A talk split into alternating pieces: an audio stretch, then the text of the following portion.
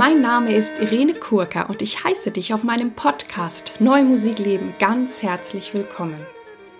Ich habe klassischen Gesang studiert und singe sehr gerne viel zeitgenössische Musik. Und wenn du mich gerne live erleben möchtest, schau gerne auf meine Webseite www.irenekurka.de. Ich darf dich auch ganz herzlich dazu einladen, meine Newsletter zu abonnieren. Dies kannst du tun über den Button auf meiner Startseite und dann wirst du über zukünftige Podcast-Folgen und auch meine sonstigen Tätigkeiten als Sopranistin und Speakerin informiert. In diesem Podcast geht es um Themen rund um die neue Musik. Ich teile mit dir Hintergründe, Insiderwissen und bringe dir die Menschen aus der neuen Musikwelt näher. Ich bedanke mich immer wieder sehr, sehr, sehr, sehr gerne für eure Feedbacks, Zuschriften, E-Mails, natürlich auch ein großes Danke an diejenigen von euch, die sich tatsächlich die Zeit genommen haben, auch eine sogenannte ja, Apple Review Bewertung zu schreiben. Das ist immer gut, dass einfach der Podcast auch in den Apple Charts gut gerankt wird, sichtbar ist und somit ist dann auch die neue Musik sichtbar und sichtbarer. Ich bin auch weiterhin sehr glücklich, sehr stolz, dass ich ja mich Kooperationspartnerin der NMZ, der neuen Musikzeitung nennen darf. Wer die Zeitung nicht kennt, also das ist eine Zeitung, in der wirklich umfassend politisch, inhaltlich über alles, was irgendwie mit Musik zu tun hat, informiert werdet. Also es gibt dort Konzertrezensionen, ähm, alles, was politisch los ist oder auch wie ich besser übe. Also es ist wirklich sehr, sehr umfassend. Ähm, ich lese die Zeitung selber sehr gerne, also abonniert die gerne. Oder es gibt auch einen wunderbaren Newsletter der NMZ, auch diesen könntet ihr abonnieren, dann werdet ihr sehr zeitnah über alles, was sich irgendwie in der Musikwelt tut, informiert. In der heutigen Folge habe ich ein Interview für euch mit dem Schweizer Komponisten Lars Werdenberg. Und auf Lars bin ich tatsächlich über Facebook aufmerksam geworden. Mir ist die Qualität seiner Beiträge immer aufgefallen. Und was mich aber dann noch neugieriger gemacht hat, war, als er dann ähm, sehr viel auch darüber berichtet hat, dass er wirklich ja fast durch die ganze Welt gereist ist, um herausragende, auch sehr bekannte Komponisten und Musiker persönlich zu treffen.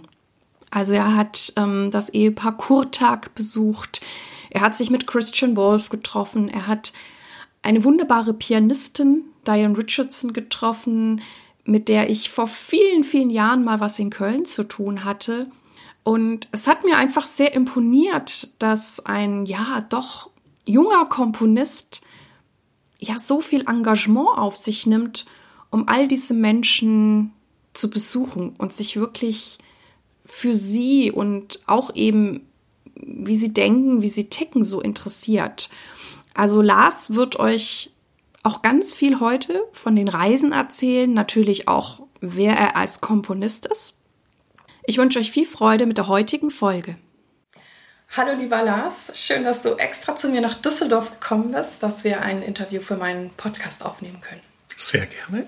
Bin zum ersten Mal in Düsseldorf. Zum ersten Mal? Ja. okay. Ähm, ich möchte von dir als erstes wissen, wie bist du zur neuen Musik gekommen? Äh, gute Frage. Ähm, also schon zur klassischen Musik kommen war jetzt nicht unbedingt gerade vorgeprägt, weil äh, meine Eltern nichts mit Musik zu tun haben. Die hatten vielleicht zwei, drei Platten mit klassischer Musik, Beethoven, weiß ich noch. Und habe mich dann mit sechs Jahren entschieden, äh, nur Beethoven zu hören ja, eigenartig. Und dann war das vielleicht irgendwann mal abgehakt, Beethoven. Und dann kam Leonard Bernstein, also B musste es sein. Und ich wünschte mir ein Instrumentenlexikon, das weiß ich noch. Und ganz, ganz hinten in diesem Lexikon waren die elektronischen Musikinstrumente, äh, Trautonium, war drin und äh, der Neo Bechstein Flügel, der ist noch in Berlin im Musikinstrumentenmuseum und die Aunt Martineau. Und Hörbeispiele gab es jeweils und bei den anderen Instrumenten war nicht viel erhältlich in der Schweiz, aber und Marteno gab es die Turanger Lila Symphonie von Messiaen, die war auch in Basel erhältlich in dem Musikgeschäft und ich weiß noch, war glaube ich elf Jahre, ging dorthin, Kopfhörer an und was um mich geschehen. Und ja, dann Messiaen, alles gesammelt, dann kam Ligeti, Cage, Feldman, Xenakis, einfach dann wurde wirklich abgegrast, all die Namen und einige lebten noch und ja, Donaueschingen ist auch nicht so weit. Nee, ist nicht so weit von dir, von Basel, ne? Von Basel. Und das Schöne, kann man noch sagen, in Basel zu wohnen, es gibt die Paul-Sacher-Stiftung, da ist ja eigentlich alles, fast alles ähm, dort an Manuskripten, Aufnahmen, Partituren. Und, und wann hast du dann angefangen zu komponieren? Äh, eigentlich auch mit, als ich Noten lesen konnte. Eben, ich komme aus einem kleinen Dorf, ich kannte keine Musiker. Und ich dachte, das würden alle machen, auch jeder, der Noten liest, wird sie auch komponieren und ähm, ja, hat das gemacht. Und das wurde auch vielleicht auch ganz gut, wurde gar nicht so als etwas Spezielles angesehen, sondern ja, der komponiert halt. Ja. Schön. Und dann hast du noch Klavier gelernt, ne? Genau. Ja, also das ist dein Hauptinstrument. Ja, Hauptinstrument, gewesen. genau, Schön. genau. Was macht für dich gute neue Musik aus?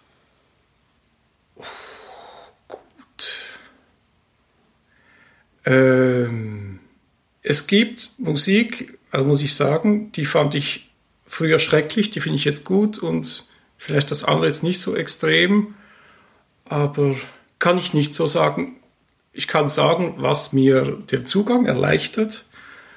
Ähm, ist nicht unbedingt jetzt gerade sehr neu, aber Bela Bartok war zum Beispiel lange für mich. Ich wusste irgendwie, ich kann mit seiner Musik, finde ich keinen Zugang.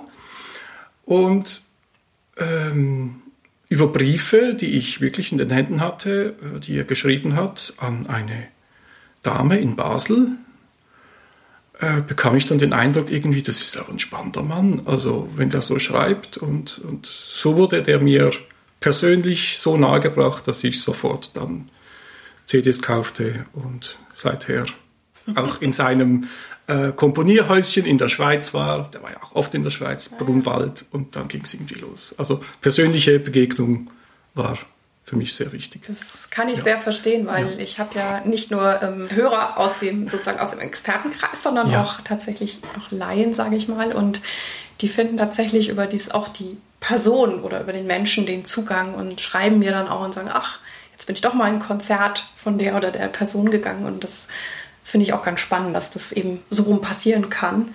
Ja. Ähm, dass man dann eben neugierig wird. Ne? Äh, interessanter Mensch, was macht der oder die jetzt wirklich? Ja. Ähm, ja.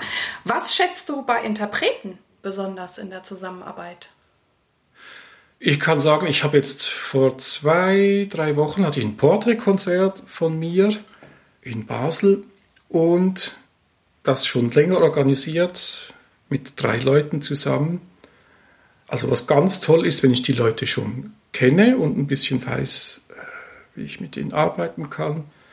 Und dann auch, wenn ich merke, die mögen meine Musik, ist das natürlich ganz toll. Und bei dieser Probenarbeit war es wirklich unglaublich, wie die vorbereitet waren. Das ist bei der Neumusik vielleicht nicht immer so. Also äh, ich hatte einige Orchestererfahrungen. Das war mit dem einen Orchester, ich sage jetzt nicht was, war das jetzt nicht unbedingt so spannend, aber ich habe das Gefühl, bei Kammermusik und äh, wenn man die Leute persönlich kennt, ist das einfach ganz, ganz Also die lassen sich Sache. gut drauf ein. Die lassen sich gut drauf ein und das ist eine gegenseitige Befruchtung. Mhm. Ja, schreibt er auch gern für die Leute. Ja. ja. Ähm, verändert sich dann dein Schreiben, wenn du weißt, für wen du schreibst? denke ich jetzt nicht. Aber ich frage bei Sachen, die ich nicht ganz sicher bin, ob das klappt, frage ich immer zuerst, äh, geht das? Und bis jetzt kam eigentlich immer ja. ja.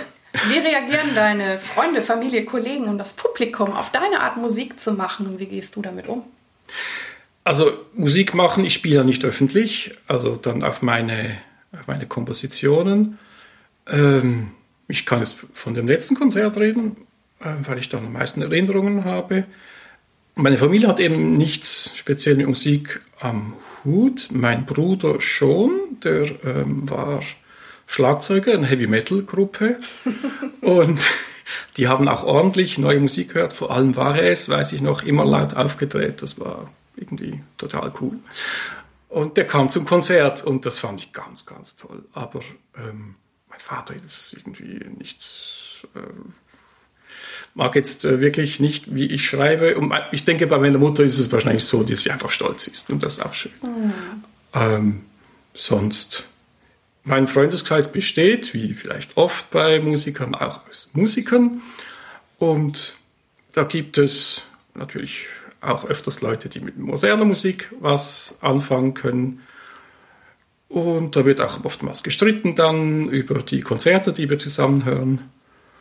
Und sonst höre ich also wirklich nicht nur neue Musik, mhm. auch ganz andere Sachen.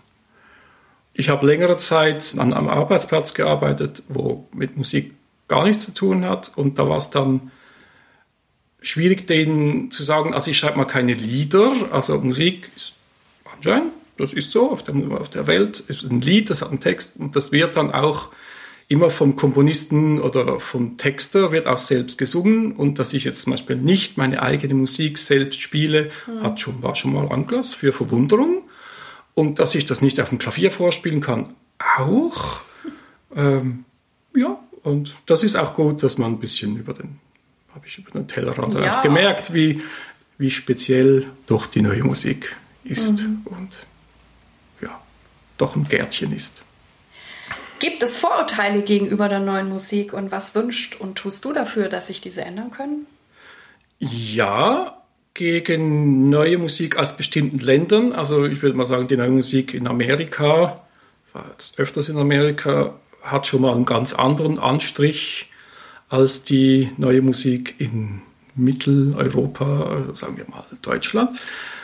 Und da muss ich auch sagen, habe ich auch manchmal ein bisschen ähm, nicht Vorurteile, aber auch finde ich, okay, es ist jetzt typische neue Musik oder so wie wir im Unterricht gesagt haben, das ist das neue Musik Esperanto. Mhm, okay. Das war ein toller Begriff, der das irgendwie so ein bisschen subsumieren konnte ja. an Post Adorno und, und war jetzt auch bei äh, Siemens Musikpreisverleihung, wo ich auch dachte, ja, das ist doch ein bisschen ein kleiner Kuchen, der sich selbst sehr mag, aber ähm, weiß nicht, ob da einige Leute, die ich auch sehr gern höre, ähm, dort irgendwie überhaupt einen Preis bekommen mhm. könnten. Äh, was ich dagegen mache, sagen, geh mal an ein Konzert. Also nächsten Mittwoch wird in Basel zum Beispiel Steve Reich Musik for 18 Musicians gespielt und ich habe dann auch Leuten gesagt, die dachten, oh nein, Musik ist aber schon irgendwie oh, kompliziert und äh, meistens eher Musik zu einem Horrorfilm vielleicht. Äh, geh doch mal hin, hör dir das an, das ist auch neue Musik. Und bin sehr gespannt, was die dann sagen. Sehr gut. Ja. Ja, wir kommen jetzt auch zu einem besonderen Thema, weil ich ja, wir sind ja auch über Facebook befreundet und da kriege ich so mit, was du alles machst. Und ähm, du warst ein paar Monate in den USA unterwegs, hast dann auch zum Beispiel Deborah Richardson getroffen, die ich noch aus ihrer Kölner Zeit kenne. Kurze Berichtung, ein paar, paar Wochen, nicht Monate. Okay, ja. paar Wochen. Und ja. ähm, das fand ich natürlich irgendwie total spannend, wen du da alles getroffen und gesehen hast, dass ich dich dann eben kontaktiert habe. Ja. Habe dann herausgefunden, dass du das schon seit sechs Jahren ungefähr machst, dass du ja tolle Kollegen, Musiker triffst. Und jetzt äh, möchte ich einfach wissen, Warum und wie ist es dazu gekommen? Also, dass ich das mache, mich auch vorbereite. Meistens ist es wirklich vorbereitet. Es gab auch Zufälle, kann ich auch darüber erzählen. Ist, ich habe Christian Wolff, das ist, äh, weiß man vielleicht, der letzte Lebende von den New York School Komponisten, äh, in Basel vom Zug abgeholt und ihn zu seinem Hotel gebracht. Wurde ich irgendwie angefragt, kannst du das machen? Ja, sehr gerne. Und wir gingen dann auch was essen und ich merkte, ich bin eigentlich gar nicht vorbereitet, um ihn mehr Fragen zu stellen als, äh, wie war das mit John Cage und mit Morton Feldman? Peinlich. Also ich wusste über seine Musik damals zu wenig. Und er sagte dann ganz nett, ja, weißt du, das ist schon sehr, sehr lange her, 50er Jahre. Er erzählte auch ganz nett, wie das war in New York, als er Klavierschüler war bei Grete Sultan, die ihn dann zu John Cage führte. Aber eben im Nachhinein dachte ich, ach Mensch, äh, mehr als die Hälfte seines Lebens kennst du eigentlich seine Musik gar nicht, hätte sich doch besser vorbereitet. Und vor zwei Jahren habe ich äh, eine Amerikareise gemacht und ihm auch vorher geschrieben, ich wäre in Amerika, hast du Zeit für einen Besuch? Und da habe ich mich dann auch ordentlich vorbereitet mit vielen Fragen und das war dann auch sehr schön. Also das war so initial okay. Erlebnis von, da ist jemand da und eigentlich hätte ich im Nachhinein viele Fragen gehabt, aber damals nicht so gut vorbereitet. Und dann ging es dann los mit einem Schweizer Komponisten, Christoph Delz. Der ist vor etwa 20 Jahren gestorben. Und ich dachte, es wäre doch eigentlich schön, über den mehr zu erfahren, indem ich Leute treffe oder telefoniere oder schreibe, die ihn gekannt haben. In der Schweiz und vor allem in Köln. Er hat in Köln studiert und das habe ich dann gemacht. Dann gab es sich viele äh, Rückschriften und einige Leute auch besucht. So hat es eigentlich angefangen.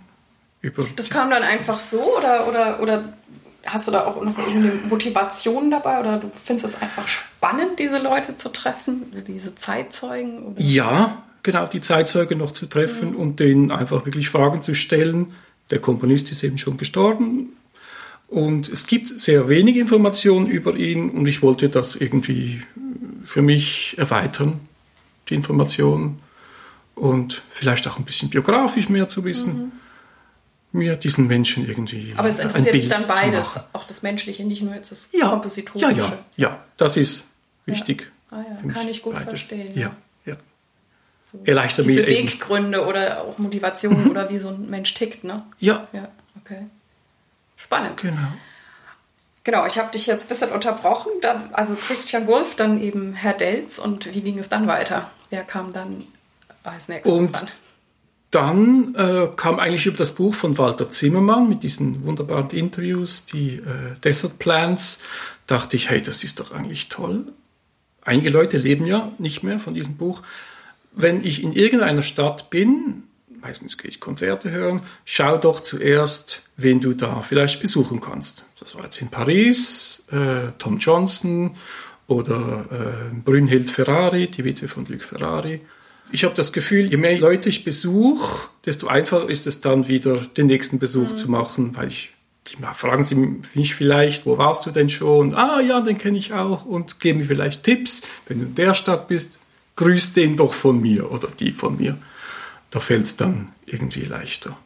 Und durch das ich mir relativ gut Sachen merken kann, vor allem in der Musik, fällt es dann auch einfacher, mit den Leuten ins Gespräch zu kommen. Mhm. Und ähm, eigentlich freuen sich alle, wenn jemand sie besucht. Ja, Schön. Das ist wahrscheinlich bei dir auch so. Ja, ja, ja total. Und äh, tust du das auch irgendwie aufzeichnen, aufnehmen, wenn du da bist? Ähm, Oder machst du dir hinterher Notizen? Ich, die ersten Interviews, die ich gemacht habe, machte ich mir hinterher immer Notizen. Und jetzt die letzten paar Male, auch als ich in Amerika war, habe ich die Leute gefragt, darf ich ein Interview machen? Bei den älteren Leuten, es sind doch vor allem ältere Leute, die ich jetzt besucht habe, noch Zeitzeugen, ist das vielleicht so 50-50.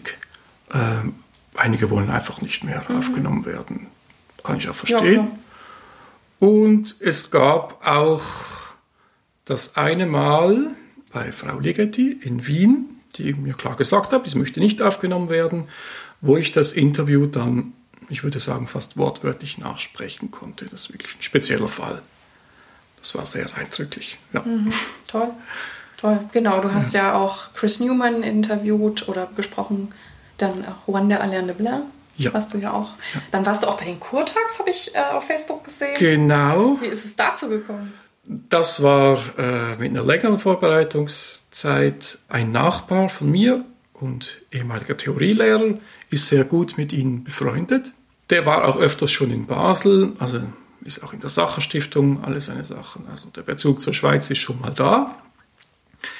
Und andere Schüler von diesen Lehrern haben ihn schon besucht und ich dachte, ja, also jetzt gehe ich mal nach Budapest. Vielleicht gelingt mir das auch. Kurz vorne dran habe ich die Uraufführung seiner Oper gesehen in Mailand und dachte, ja, frag ihn doch an. Und tatsächlich, er hat dann mit Kurtax telefoniert und da gab es grünes Licht. Ich kann ihn also besuchen gehen, kann sie also besuchen gehen. Das ist ja wichtig, das sind mhm. immer zwei. Das ist Martha und Churchy Kurtak. Dann wurden mir auch viele Grußbotschaften mitgegeben. Das fand ich auch sehr schön mhm. von Schweizer Komponistinnen, die ihn schon lange kennen.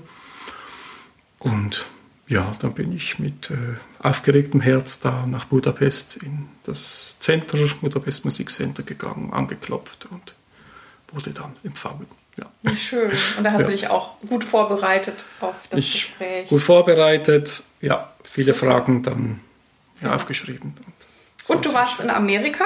Mhm. Da habe ich auch ganz viel gesehen, wie wir schon sprachen. Deborah ja. Richardson, ne, die früher auch mit Herbert Henk zusammen war und auch musiziert hat. Ähm, ja, was gab es da für Highlights in Amerika? Also der, der Link war so über mein Beschäftigung mit diesem Schweizer Komponisten Christoph Delz lernte ich Herbert Henk kennen über äh, Mail. Wir haben viel Mails hin, hin und her geschrieben einander und war dann interessiert auch zu wissen, wer war denn sonst noch in der Klasse von Kontarski. Und eben seine ehemalige Partnerin, Deborah Richards, der habe ich geschrieben, die antwortete dann aber mal nicht.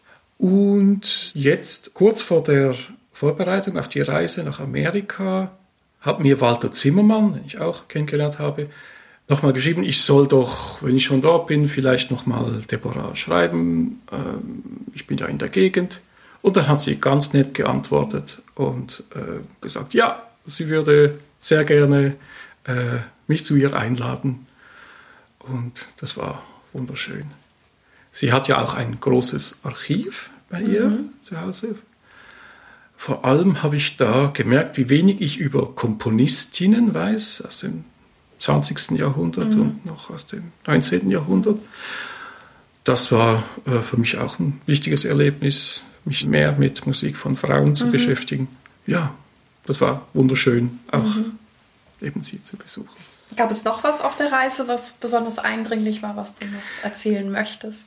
Das war über Frau Therese Muxeneder vom Schönberg Center hat mhm. mir den Kontakt vermittelt zu Richard Hoffmann, der letzte lebende Schüler von Arnold Schönberg. Der lebt in Oberlin, Ohio. Ihn habe ich über seine Tochter kontaktiert, ob er bereit wäre, ähm, mich zu empfangen. Und ihn habe ich dann auch wirklich interviewt. Fünf Stunden lang ein Mensch über 90 und das war schon sehr, sehr speziell. Dieses Gespräch mit jemandem, der eben noch die Leute, die ich wirklich nur als Erzählung kenne, wie Schönberg, wie Krenek, mhm. Luigi Nono, der die alle noch gekannt hat. Und bei Schönberg auch die letzten zwei Jahre mhm. Assistent war. Ja, das war etwas zum Eindrücklichsten, einfach diese Zeitzeugen noch zu besuchen, die auch über diese Zeit noch so viel Auskunft geben können. Mhm. Auch sehr eindrücklich. Ja, ja das glaube ich so, so in diese Wurzeln zu kommen oder wo haben bestimmte Dinge gestartet, die jetzt natürlich vielleicht in ganz andere Richtungen gegangen sind, sich entwickelt ja. haben. Ähm, du warst ja auch ähm, bei einer Orchesterprobe des Louisville Symphony Orchestra und da fand ich sehr interessant, dass du mir erzählt hast, dass das ganz lange Zeit irgendwie die meisten Kompositionsaufträge äh, verteilt hat. Das äh, wusste ich jetzt auch nicht so über USA, finde ich jetzt sehr spannend. Ja, dieses Orchester in Kentucky hat in den 50er Jahren und Anfang 60er Jahren in Amerika die meisten Orchestermusikaufträge gegeben und jedes von diesen Stücken auch aufgenommen. Ich hatte ein paar Platten gesammelt in meiner Teenagerzeit und dann an das Orchestermanagement geschrieben, gibt es denn ein Archiv? Also die Noten müssen doch irgendwie erhältlich sein oder gibt es all die Aufnahmen? Die haben gesagt, nein, das gibt es nicht. Ähm, aber sie haben so Freude, dass sich jemand für ihre Geschichte interessiert, dass sie mich doch gleich einladen zu einer Orchesterprobe. das fand ich sehr, sehr schön. Das ist toll. Also wie ja. gesagt, das denkt man jetzt ja. so gar nicht. Ne? Man denkt ja vielleicht New York oder, oder so, da, da ist ja. bestimmt was das meiste passiert, aber Kentucky. Ja, ja. das ist echt so. Ja, toll. Also ich finde das ganz spannend, äh, sehr inspirierend. Vielleicht haben andere Leute auch Lust, ähm, mal auf solche Reisen zu gehen. Also ich glaube, dass das sehr, ja, sehr wertvoll ist. Jetzt habe ich noch ein paar Fragen so zu dir. Ja. Hast du eine Form von Zeitmanagement oder Rituale? Gibt es was, was du empfehlen kannst? Wie kriegst du die Arbeit gebacken über den Tag? Komponierst du immer zur gleichen Zeit? Ähm, ich habe gemerkt, dass das sehr unterschiedlich ist. In gewissen Lebensphasen war ich eher morgen arbeitend. Dann, als ich in der Bibliothek gearbeitet habe, war es dann eher nachmittags nach der Arbeit.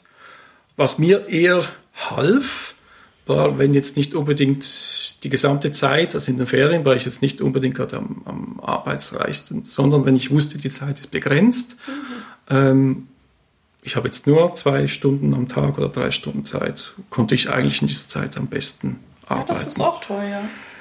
War dann eigentlich am kreativsten eben, ja. Spannend. Dann die freie Zeit dann wirklich genutzt. Mhm. Ja. Wofür bist du derzeit dankbar? Für die vielen Freundschaften, die ich pflege und von denen mir ganz, ganz viel zurückkommt.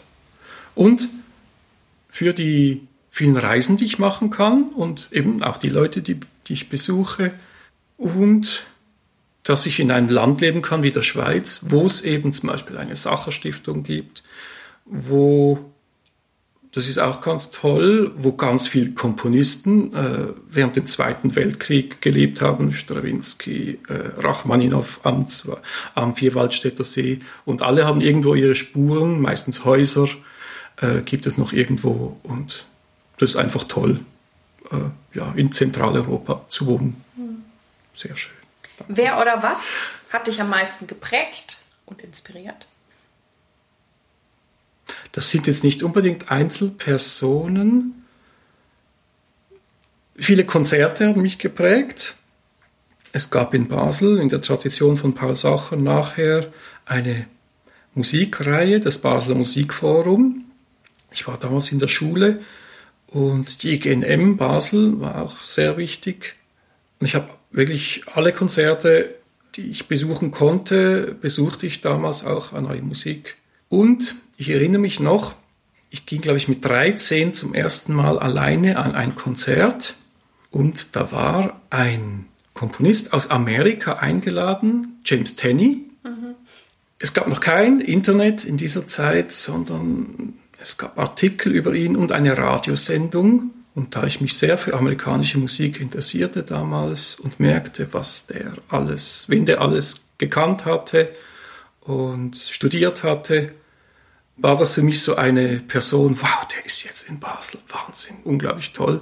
Ich war aber in dieser Zeit sehr schüchtern. Ich weiß noch, der ging an mir vorbei in der Hochschule und ich dachte, ob ich jetzt den nur irgendwie mit ihm sprechen könnte und irgendwie, aber ich bin halt zu schüchtern und zu jung und der will mich vielleicht auch irgendwie so, was, was will der hier?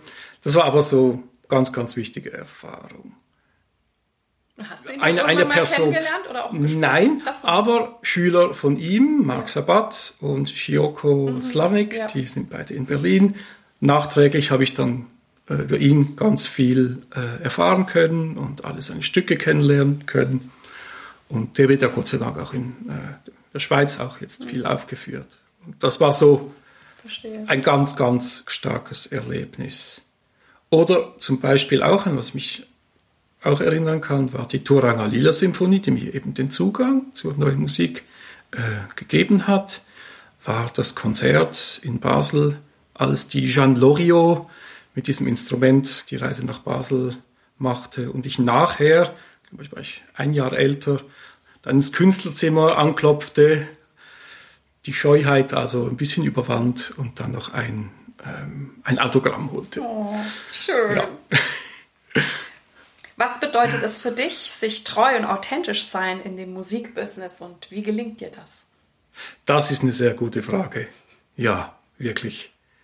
Ähm, auf meine eigene Stimme zu hören, denke ich, ist für jeden Komponisten wichtig. Und das zu pflegen ist manchmal gar nicht so einfach, denn ich möchte auch gehört werden, ich möchte auch gespielt werden.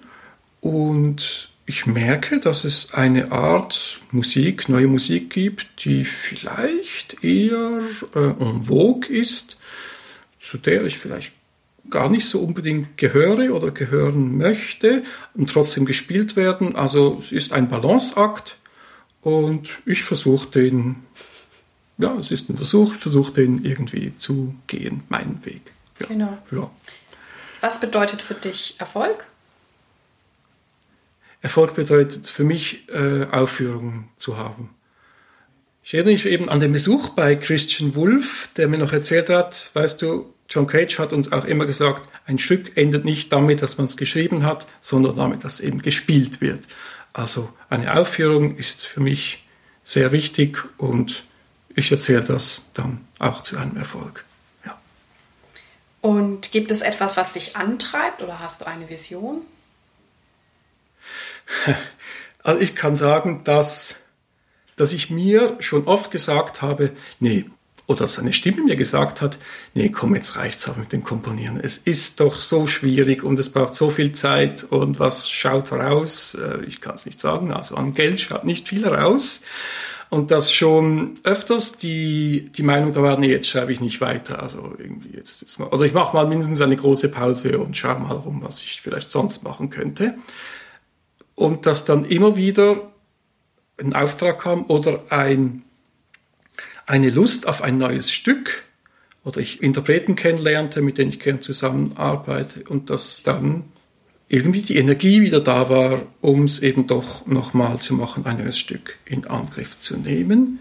Ich aber nach jedem Stück, nach jedem Kompositionsprozess abgeschlossen, nicht mehr erinnern kann, was ich in dieser Zeit eigentlich gemacht habe.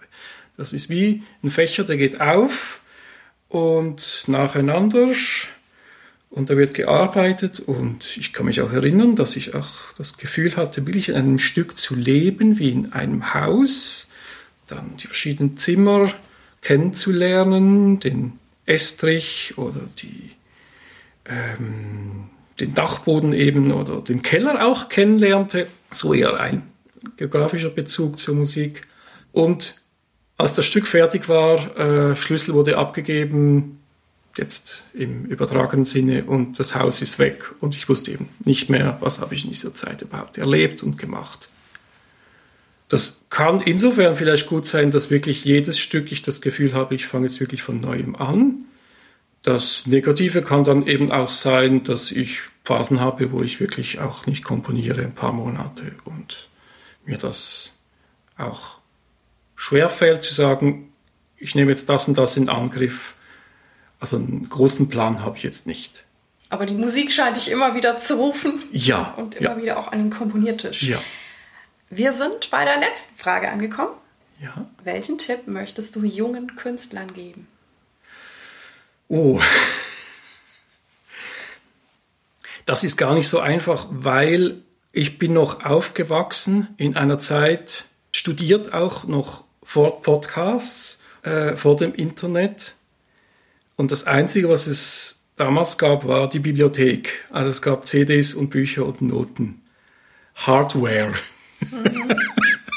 die für mich auch mindestens so wichtig waren wie der Unterricht. Also eben dankbar in der Schweiz zu wohnen, dankbar in Basel, Sacherstiftung, Riesenbibliotheken. Ähm, das ist schon ganz toll. Was ich äh, in der letzten Zeit bei den Konzerten erlebt habe, ist, dass die jüngeren Studenten sich gar nicht mehr so interessieren, was die anderen machen. Und das ist vielleicht auch ein Wunsch von mir, geht doch ein bisschen öfters in Konzerten von Kollegen oder auch von Musik, die vielleicht Komponisten, die vor 20 Jahren gestorben sind. Denn soweit ich das weiß, vor allem in der Schweiz, es gibt wenig Verlage, die Musik stirbt oft mit den Personen. Ja, da sollte man was dagegen tun. Ich interessiere mich eben sehr für andere Komponisten und finde das schön, wenn das andere auch tun würden. Würde mich freuen, auch Jüngere. Ja. Wunderbar. Ich sage ganz herzlich Danke für die vielen spannenden Antworten und wünsche dir natürlich für alles viel Erfolg und natürlich auch noch weitere ja, wunderbare Reisen, wo du die Zeitzeugen der neuen Musik triffst vielen Dank und den Podcast von dir weiterhin viel Erfolg. Dankeschön. Ich danke dir. Dies war also das Interview mit dem Komponisten Lars Werdenberg. Ich hoffe, du konntest viel für dich mitnehmen. Und ich freue mich auf deine Anregungen und Ideen über Facebook oder E-Mail. Ich freue mich, von dir zu hören. Vielen Dank, dass du bei mir eingeschaltet hast. Ich hoffe, es hat dir gefallen und dich inspiriert. Und ich freue mich auch sehr, wenn du dir etwas Zeit nehmen kannst, mir und diesem Podcast eine gute Bewertung auf iTunes abzugeben oder ihn deinen Freundinnen und Kollegen zu empfehlen. Ich danke dir. Dir alles Gute. Lebe deine Musik, lebe dein Leben und bis zum nächsten Mal, deine Irene.